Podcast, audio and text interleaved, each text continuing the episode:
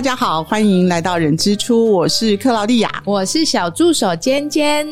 哎，尖尖，你身为妈妈哈，常常有时候是会听到一些，就是育儿的时候会有一些算是传统嘛，哈，像我好朋友生 baby 的时候，那时候我去看到他的那个 baby 超可爱的，然后呢就不自觉的就开始跟他讲说。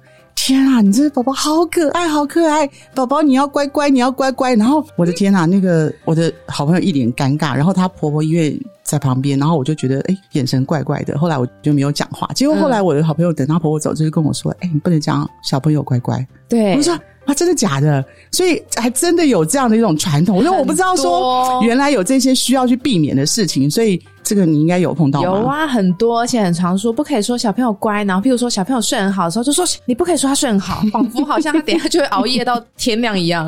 所以我相信大家可能在育儿上面都会碰到一些所谓的迷思，真的。所以今天我们特别邀请了我们在照顾新生儿跟照顾宝宝非常非常有经验的资深护理师紫金来为我们聊聊。育儿方面的一个迷思，欢迎紫金，欢迎，嗨，大家好，我是紫金，今天很开心能够邀请你来聊一下，就是在你这么多的经验当中，然后真的有碰到一些妈妈本身或者是婆婆，请紫金来为我们聊聊，说到底她常常听到妈妈或是长辈们对于育儿上面有没有一些特别的说法？比较常遇到长辈的那样的迷思，然后会去灌输到妈妈，进阶的有这种想法，大部分都是小孩子很怕冷。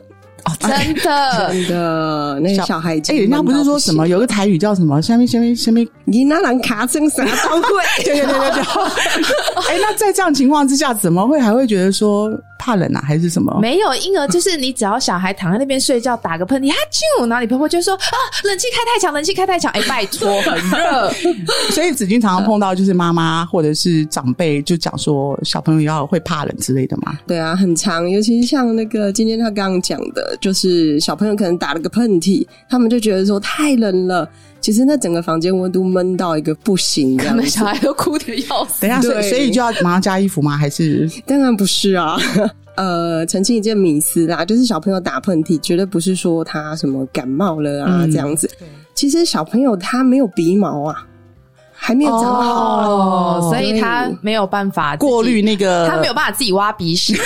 对，不是我，他肢体还没有长好，所以那个小朋友打喷嚏不是因为真的感冒，不是，有可能只是单纯说呃冷热空气的交替。然后或者是有一些围城，可能真的是烧到他的痒了，这样他打个喷嚏，因为他要过滤这些脏污嘛，对，这是一个很好的生理反射，是是，对，所以爸爸妈妈婆婆不要再觉得那是感冒了。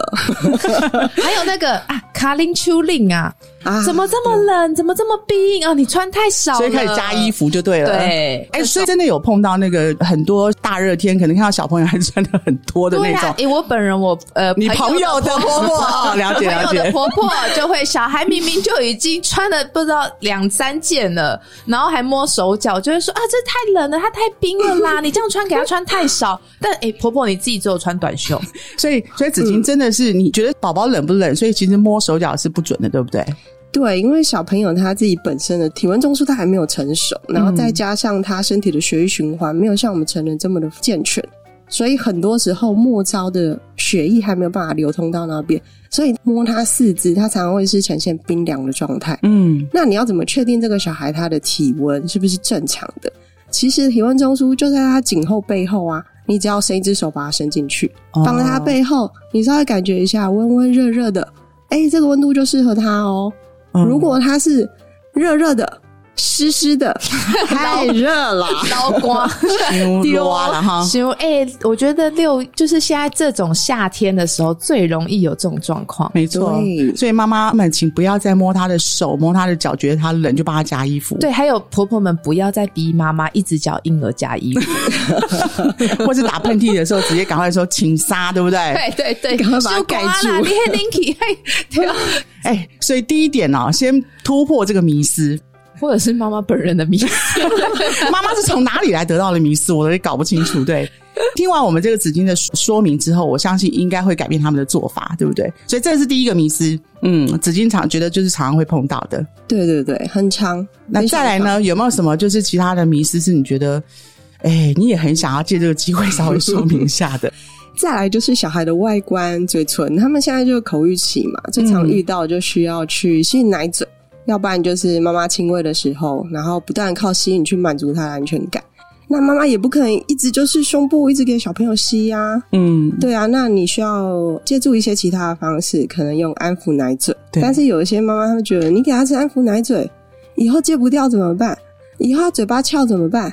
更严重的是龅牙怎么办？等下嘴嘴巴翘，嘴巴翘，哎，真的有这样的说法耶？对，好像有人听过人家说，呃，就是不要吃奶嘴，因为嘴巴会翘。哎，真的有很多人是这样讲。对，其实奶嘴在他这个阶段其实还蛮重要的。然后再加上我刚刚讲的，就是说关于小朋友上下颚咬合不正确这件事情，也就是我们常讲的那个龅牙啦。其实这一部分的话，应该是说他开始在长恒齿之前，你把这一部分把它戒掉就好了。那大部分开始长恒齿的时候，大概可能呃四岁过后。其实那个时候，小朋友差不多要进入幼稚园的阶段了。你放心，你真的放心，小朋友会有荣誉感。嗯，当他到幼稚园的时候，他去看到其他大哥哥大姐姐，他不吃奶嘴了，他会去模仿的。对，就说他不再抢着，或是说要求要吃奶嘴，所以是说四岁长恒子，四五岁以前，其实。在长恒齿之前，长牙以前就要把奶嘴戒掉。哦，长牙以前把奶嘴戒掉就可以了。对，其实这应该有医学证实的嘛，对不对？其实关于说像龅牙这件事，有时候说真的啦，应该比较像是有一部分它是遗传。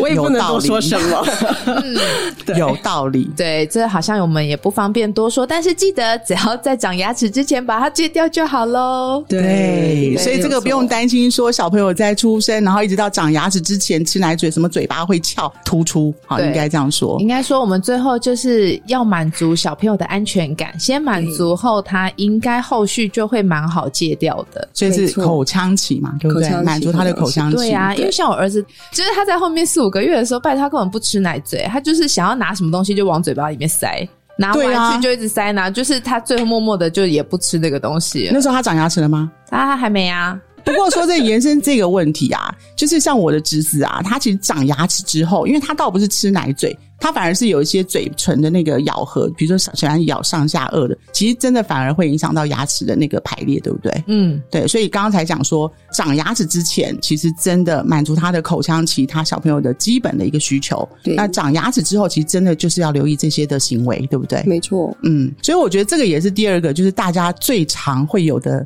迷思。嗯，那另外一个，我觉得也是应该是每个人都会做的事情，就是。小时候来剪睫毛，哎，这个我真的，我朋友有问过我，哎，真的哈，我跟你讲，我真的小时候哈，因为我的睫毛没有很长，我真的曾经那时候，因为我的侄女出生的时候在帮她剪睫毛，然后我就跟我妈说，你看，都是因为你小时候没有帮我剪睫毛，所以你看我睫毛没有很长。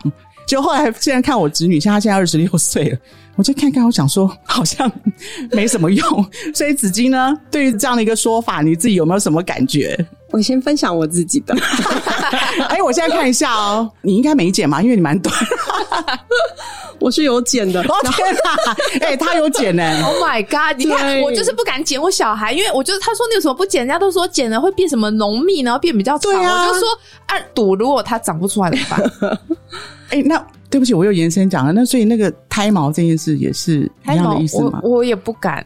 你也不敢啊？呃，可是胎毛，因为我们本来毛发就会长啊，所以还好。只是人家说什么剃了胎毛之后，头发会变得比较柔顺啊，就是这一些东西。但我觉得这个就是看个人。但是睫毛这个，应该是说天生那个什么，比如说发质啊，或者是说它的那个睫毛啊，它其实应该有一定的生长的一个模式吧？对啊。可是毛囊它真的就是天生你注定多少，它就是注定多少。然后它要怎么生长，什么时候完全都没有萎缩。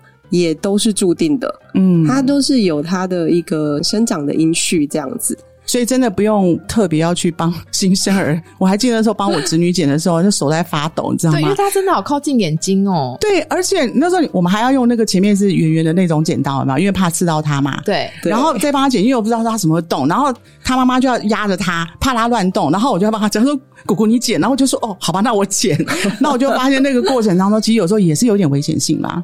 好，那我必须说，我没有剪，但是有人说用 我都不知道你今天要讲什么啊！你又做你又做什么事？用乳吗 对用什么用母奶涂睫毛，就是好像听说也会变得比较浓密。但是我当下其实我有做这件事，但是我必须说，因为我老公的睫毛非常的浓密，是因为他小时候有这样子涂吗？没有没有老公他本身自己就哎睫毛很浓密，所以我小孩的睫毛本来就也很浓密，所以我觉得好像跟我有没有涂木奶没有关系。但是我必须说我做了这件事。那你那时候干嘛做那件事？情明明知道说老公已经睫毛很浓密了，你就知道小朋友应该也会是这样子嘛？就想说，你都没剪了，你干嘛去涂母乳啊？刚好有一滴奶在手指头上，就说他就是反正省了浪费了，对不对？啊就拿来善用了。有机会哎、总比剪掉然后长不出来吧？我也只是沾一下而已。所以也就是说，剪睫毛这件事情呢，我觉得在实物上，现在我面前的纸巾就是一个活生生的例子，就是说注定的，就是说你本身该是长怎样就是怎样。对你基因的排序如何，它就是如何。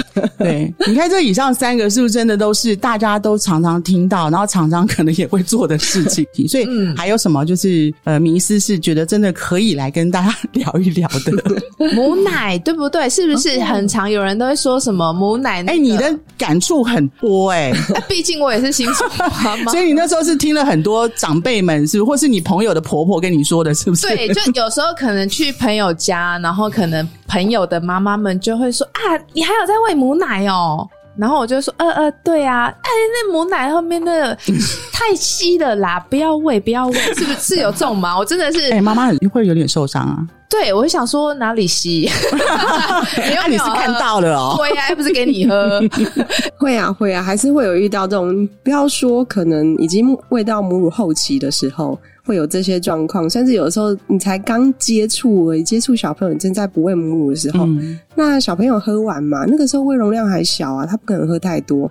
那也有可能，大概就是喝完一个小时之后，他又要喝。可是很多婆婆妈妈看到之后说：“你的奶是不是太稀啦？小孩都喂不饱，你看。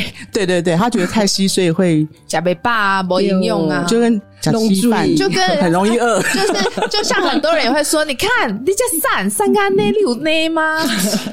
是不是？是不是？是不是？听到就会有一种白眼。麻烦这些长辈们可以不要再让妈妈们受伤吗？对，对所以所以母乳的稀跟稠是这样说吗？就是吸到底是不是很吸，会不会让宝宝比较容易肚子饿？这个是刚刚提到的那个，大家很多人想法是这样。其实是不会的，因为原则上你母奶它本身大部分它都是水分，几乎前面七十 percent 它都是水分。对为什么要这七十 percent？因为小朋友他平常没在喝水呀、嗯对啊，你必须补充他这个水分啊。嗯，那我们常常在跟妈妈说，哎，如果你要喂母奶的话，你可能就要喂到比较后半段的，后半段有它的 脂肪，对，后段的奶，后段奶。对对对对对。那你放心，你一定可以喂饱你的小朋友，你的身体，你的母奶就是为你的小孩子打造的。所以也就是说，你母乳的产生其实是真的为了小朋友的需求，所以你就算前面是水分，它也是需要水分，没错，然后后段是脂肪，它就需要脂肪，对，所以是不是就是宝宝的需要，妈妈自然而然就生成就提供给宝宝？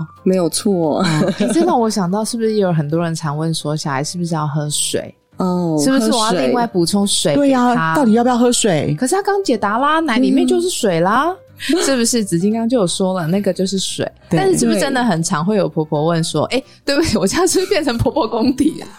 不要再说婆婆了，对说长辈。长辈长辈是不是说，哎、他是不是要另外喝水？他多大的时候才可以喝水？会啊，会有这种问题啊。不过大部分他只要还在喝母乳，他的食物他还是在奶的阶段啊，原则上他都是不用去补充水分的。嗯因为水分都在这些里面了，对然后他们这阶段他的肾脏他也还没有发展好，他已经喝了这么多水了，你又额外补充他水，他会水肿，哦，他负荷不了。他会负荷不了。哦，对对对所以真的是这样子、欸，就是母乳里面充满了所有宝宝需要的水分或是营养成分，其实就足够了。然后至于什么时候要添加水这个东西，大部分都是在十个月过后。嗯。那这部分它其实已经大部分的时间都在吃副食品了，嗯。副食品吃一多，水分不够的话就会便秘呀、嗯。所以这个时候才要添加水分。哦，那偶尔加一点点的椰子油啊，润肠小朋友的肠胃道啊，也可以减少便秘的产生。啊，了解了解，所以就是在吃副食品的时候再给水就好了。没错，没。错，所以像其实刚他讲到副食品，还有一个本人的那个经验。就是呢，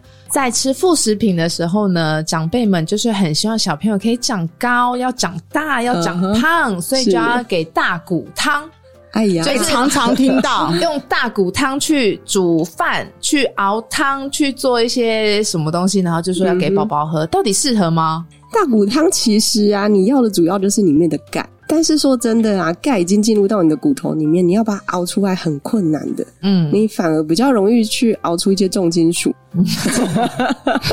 对，长辈们听到了吗？要有害小重金属。对呀、哎、这真的很困扰哎、我还因为这样子找了超多相关文章嗯哼，传给老公。所以当时你有被要求？对啊，煮大骨汤，因为我小孩那时候很挑食，然后只肯吃白饭，白饭好像感觉就是没有其他的营养，，对，然后所以就是要熬汤，然后嗯要让他来每天餐前都要喝，嗯嗯，然后我就嗯有点尴尬，所以就找了相关资料，然后传给先生，就是请先生去稍微沟通一下。哎，那所以其实真的讲到比较严肃来讲这件事情，就是说大骨汤，刚刚子金有讲说，其实就是要基于它的钙质嘛。对对对。那如果按照尖尖刚刚讲，就是说，如果真的你让小朋友在这个时期呃摄取过多这样子的一种钙质，或是这样的方式，会不会让小朋友有一些其他的隐忧啊？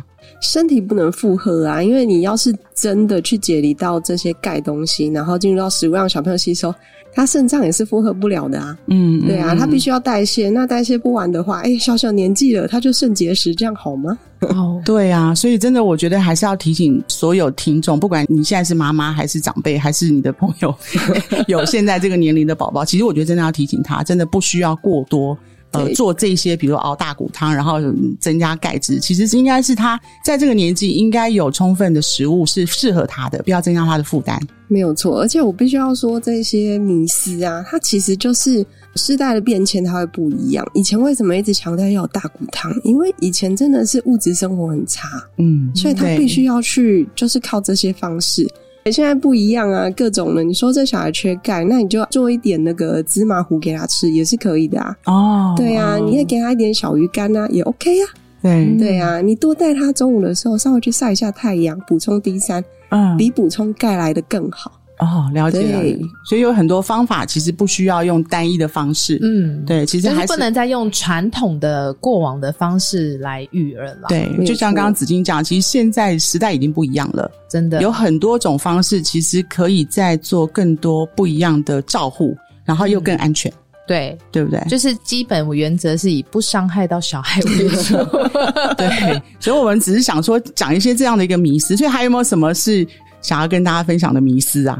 我觉得感触最深刻的就是不要一直抱小孩，你会把他宠坏。哦，我 哎、我本人很爱抱小孩，就是就是有一些人真的就是说不要一直抱啊，抱会坏啊。不知道到底有多坏，婴儿是能多坏？对啊，为什么要翻桌嘛，婴儿比如抱了那就翻桌，怎么可能？抱不是一个爱的表现吗？我个人是这样觉得、啊，所以应该是蛮多有这种，就应该紫金有遇到过这种经验吗？有还是有。其实，嗯、刚接触这个行业的时候，很常遇到。但是随着近期的母乳的推广，然后还有那些婴儿共读、幼儿共读的这一些推广，其实现在这一部分的迷思，有一些长辈他们更能够去接受说，哦，小孩子其实你要适度的去抱他。嗯嗯那当然你要看呐、小孩子他如果是在三四岁左右、那种连狗都嫌的年纪，哎、我儿子现在就是猫狗嫌，对，为什么？因为他们很喜欢说不。那他这个“不”这个字，它里面的到底是他真的不要还是要？嗯对，那像这种时候啊，他其实他在玩，他在试探你。那这种时候，他如果哭的话，他有时候他是在试探你。嗯，那这种时候，你可能就是不用特别的去抱他，你到旁边去问他说：“哎、怎么啦？发生什么事情啊？”嗯其实就是陪伴。那至于婴幼儿这个时期，你真的是要多抱抱他，因为你能够抱他，也就只有这个时候，就不说不的时候，对不去抗拒的时候而，且最喜欢肌肤接触的时候了。嗯对，而且啊，我们刚刚有讲到奶嘴迷失不好戒嘛，那其实你在这个时候多给他一点安全感，多给他一点爱，其实之后这些部分他满足了之后。你要戒奶嘴真的很简单，嗯，对啊，嗯。他的安全感来源都有在妈妈身上啊，在家里呀、对，在大人身上啊，所以他从另外一种形式上得到安全感跟爱，没错，嗯，他就可以戒掉其他可能不太适合他这个年纪该要时期啊该有的行为。嗯对，而且我真的觉得很认真的是，能现在多抱就抱，因为之后 会越来越。等一下，你现在越重等一下，请问一下，请问一下，弟弟现在是因为不让你抱，还是觉得他太重哦，？他现在也很爱抱，但太重了，妈妈真的有点抱不动。哎、还是说其实就可以用牵他手，或者跟他讲一些爱他或者关心他的话语？因为你既然抱不动他，对对，但是真的就是能抱就抱啊，嗯嗯，没错，先满足小孩的心灵需求。真的，所以我觉得现在是这样。现在的小朋友一开始他从出生给予他的照顾、给予他的关怀跟他的爱，所以我觉得用正确的方式来帮助呃所有新手爸妈，可以在这个新生儿、育儿跟稍微就是长大一点之后，怎么样去照顾宝宝的方式，其实可以获得一个比较正确的这个方向哈。我觉得这也很重要。所以今天很开心能够邀请到紫金，那紫金也跟我们讲，这种迷失是真的让我们很有感触的哈。然后尖尖这边也分享了很多自己及朋友那边听到的有关于这个育儿迷失的一些例子。那我觉得也欢迎各位听众，如果真的你在生活周遭有一些关于育儿方面的迷思，也可以留言给我们。对，可以在我们的人之初的粉丝页留言给我们，到时候我们会请专业的人员来替你 来为您解答。我觉得这个是我们人之初一直想要给大家的，所以今天谢谢各位的收听，下次见喽，拜拜拜拜